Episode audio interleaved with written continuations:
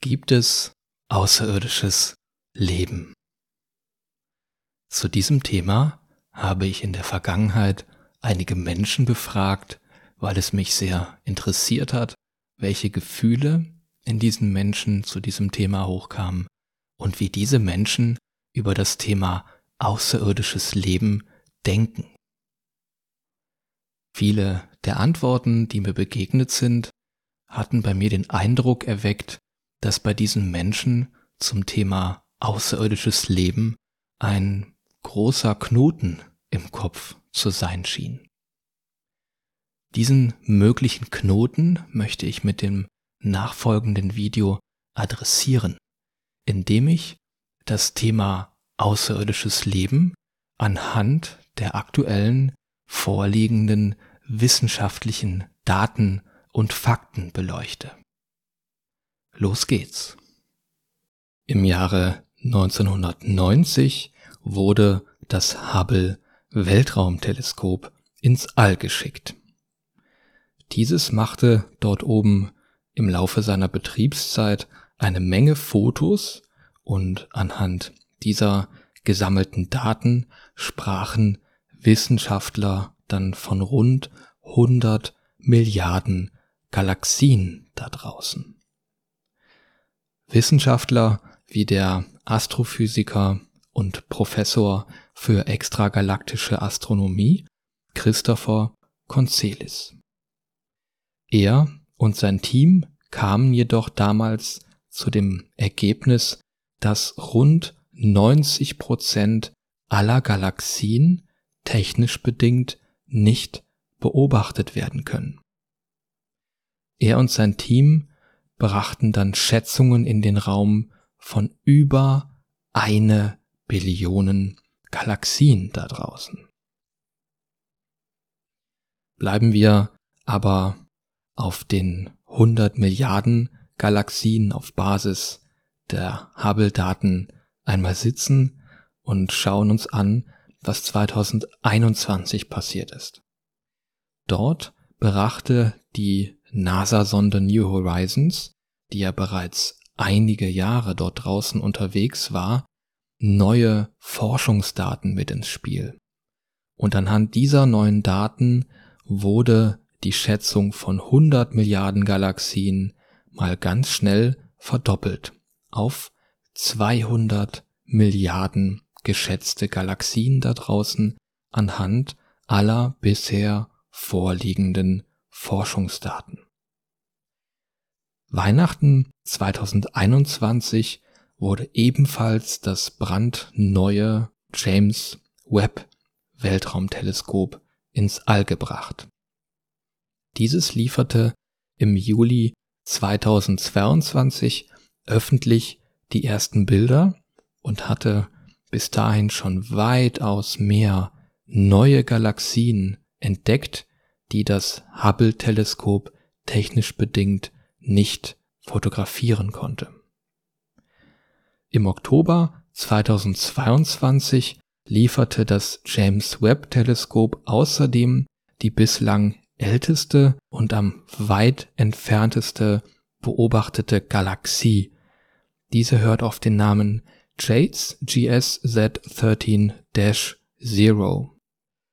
Und anhand dieser Galaxie, anhand der Messdaten, die reingekommen sind, wurde das bisher bekannte und beobachtete Universum auf eine Größe von 93 Milliarden Lichtjahre definiert. Ein Lichtjahr ist 9,5 Billionen Kilometer lang. Oder, um genau zu sein, 9.460.730.472.580,8 Kilometer. Diese Erde hier hat im Vergleich einen Durchmesser von rund 12.700 Kilometer. Das bisher bekannte Universum ist also ziemlich groß. Findest du nicht? Und anhand dieser Größe, die jetzt uns die Wissenschaft präsentiert, und das ist ja weitaus nicht alles, das Universum ist ja mit großer Wahrscheinlichkeit noch weitaus größer. Aber wenn du dir jetzt mal diese 93 Milliarden Lichtjahre anschaust und dir dann die Frage stellst, okay, innerhalb dieses unvorstellbar großen Raumes sind wir hier auf der Erde tatsächlich das einzige intelligente Leben? Kommen wir zurück zu den 200 Milliarden Galaxien da draußen, die bis jetzt anhand der wissenschaftlichen Daten definiert wurden. Eine Galaxie ist nicht gleich eine Galaxie. Unsere Milchstraße zum Beispiel, die Galaxie, in der sich unser Sonnensystem befindet, wird auf rund 100 bis 400 Milliarden Sterne geschätzt. Verschiedenen Studien zufolge hat im Durchschnitt jeder dieser Sterne 1 bis 2 Exoplaneten. Exoplaneten, das sind Planeten außerhalb unseres Sonnensystems. Wenn wir also jetzt die Mittelwerte nehmen, die Milchstraße mit 100 bis 400 Milliarden Sternen hat also im Durchschnitt 200 Milliarden Sterne, von denen jeder im Schnitt 1,5 Exoplaneten hat, die ihn umkreisen. Das bedeutet, dass wir allein in unserer Galaxie, in dieser Milchstraße, über 300 Milliarden Exoplaneten haben. Und unsere Galaxie, das ist noch eine verhältnismäßig kleine Galaxie. Diese hat nur eine Größe von 200.000 Lichtjahren. Du erinnerst dich, wie viel Kilometer ein Lichtjahr war? Die Galaxie IC 1101 zum Beispiel hat 6 Millionen Lichtjahre an Durchmesser.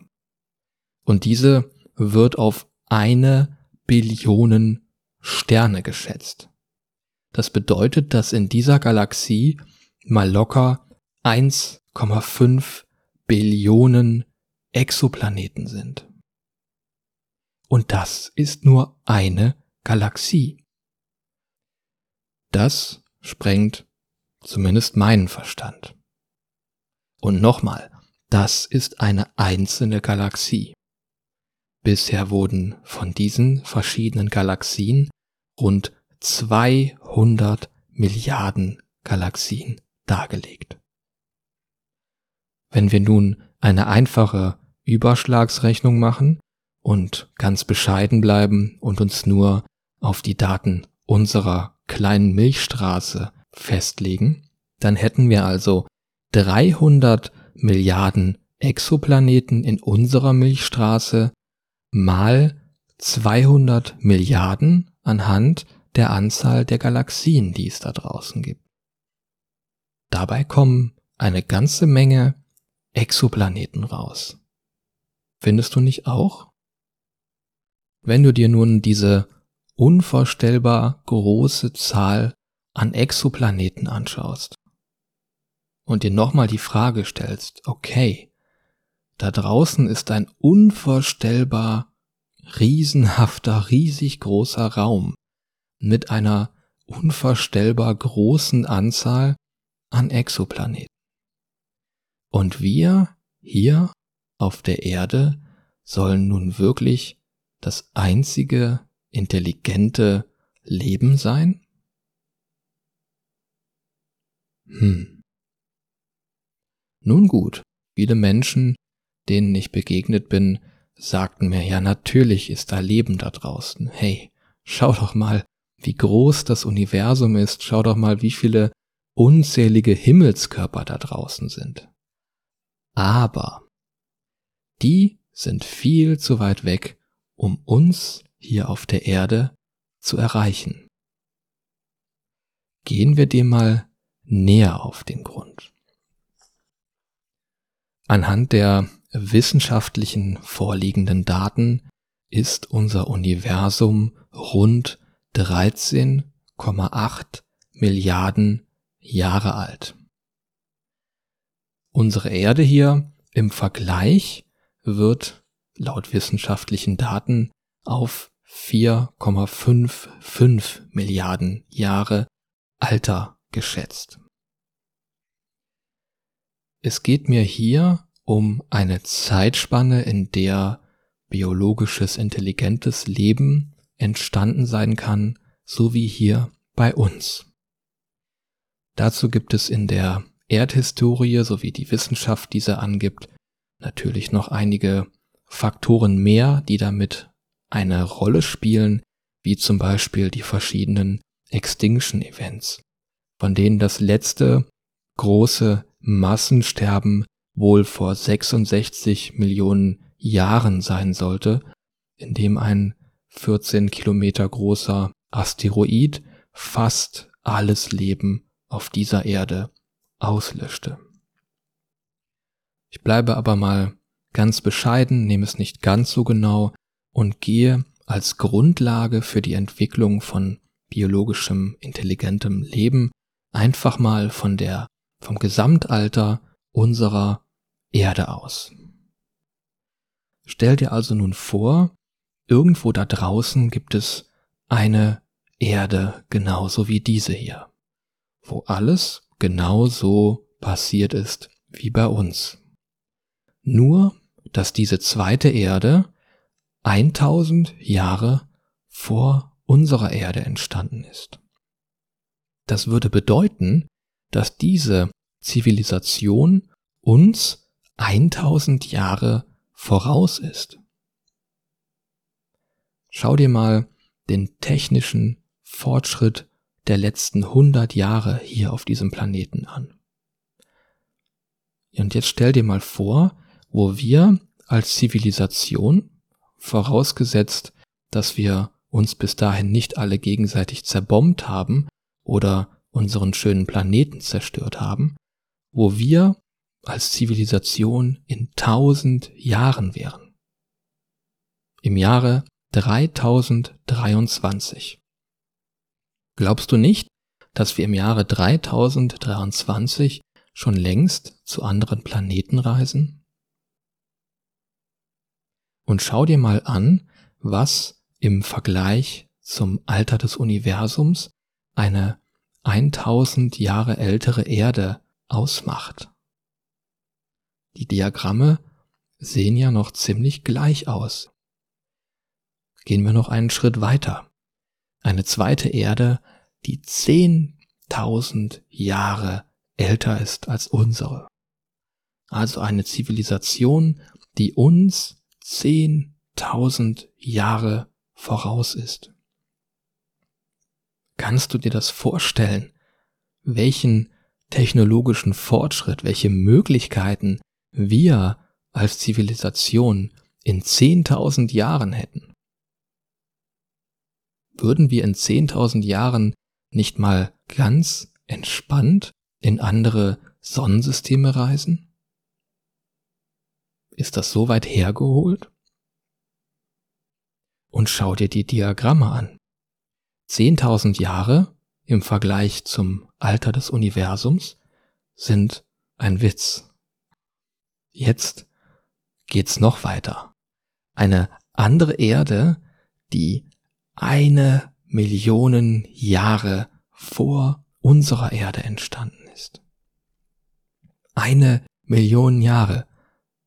Für mich ist das schon gar nicht mehr vorstellbar. Wo wäre unsere Zivilisation evolutionär, technisch in 1 Million Jahre? Kannst du dir vorstellen oder vielleicht doch nicht vorstellen, was in 1 Million Jahre möglich ist, was das Reisen in andere Galaxien angeht? Ist die Wahrscheinlichkeit nicht ziemlich hoch, dass eine Zivilisation, die sich 1 Million Jahre vor uns befindet, Möglichkeiten hat, die wir uns nicht mehr am Traum vorstellen könnten, um zu anderen Welten, in andere Sternensysteme zu reisen. Und immer noch sind die Diagramme gleich. Gehen wir noch einen Schritt weiter. Eine andere Erde, die 100 Millionen Jahre älter ist als unsere.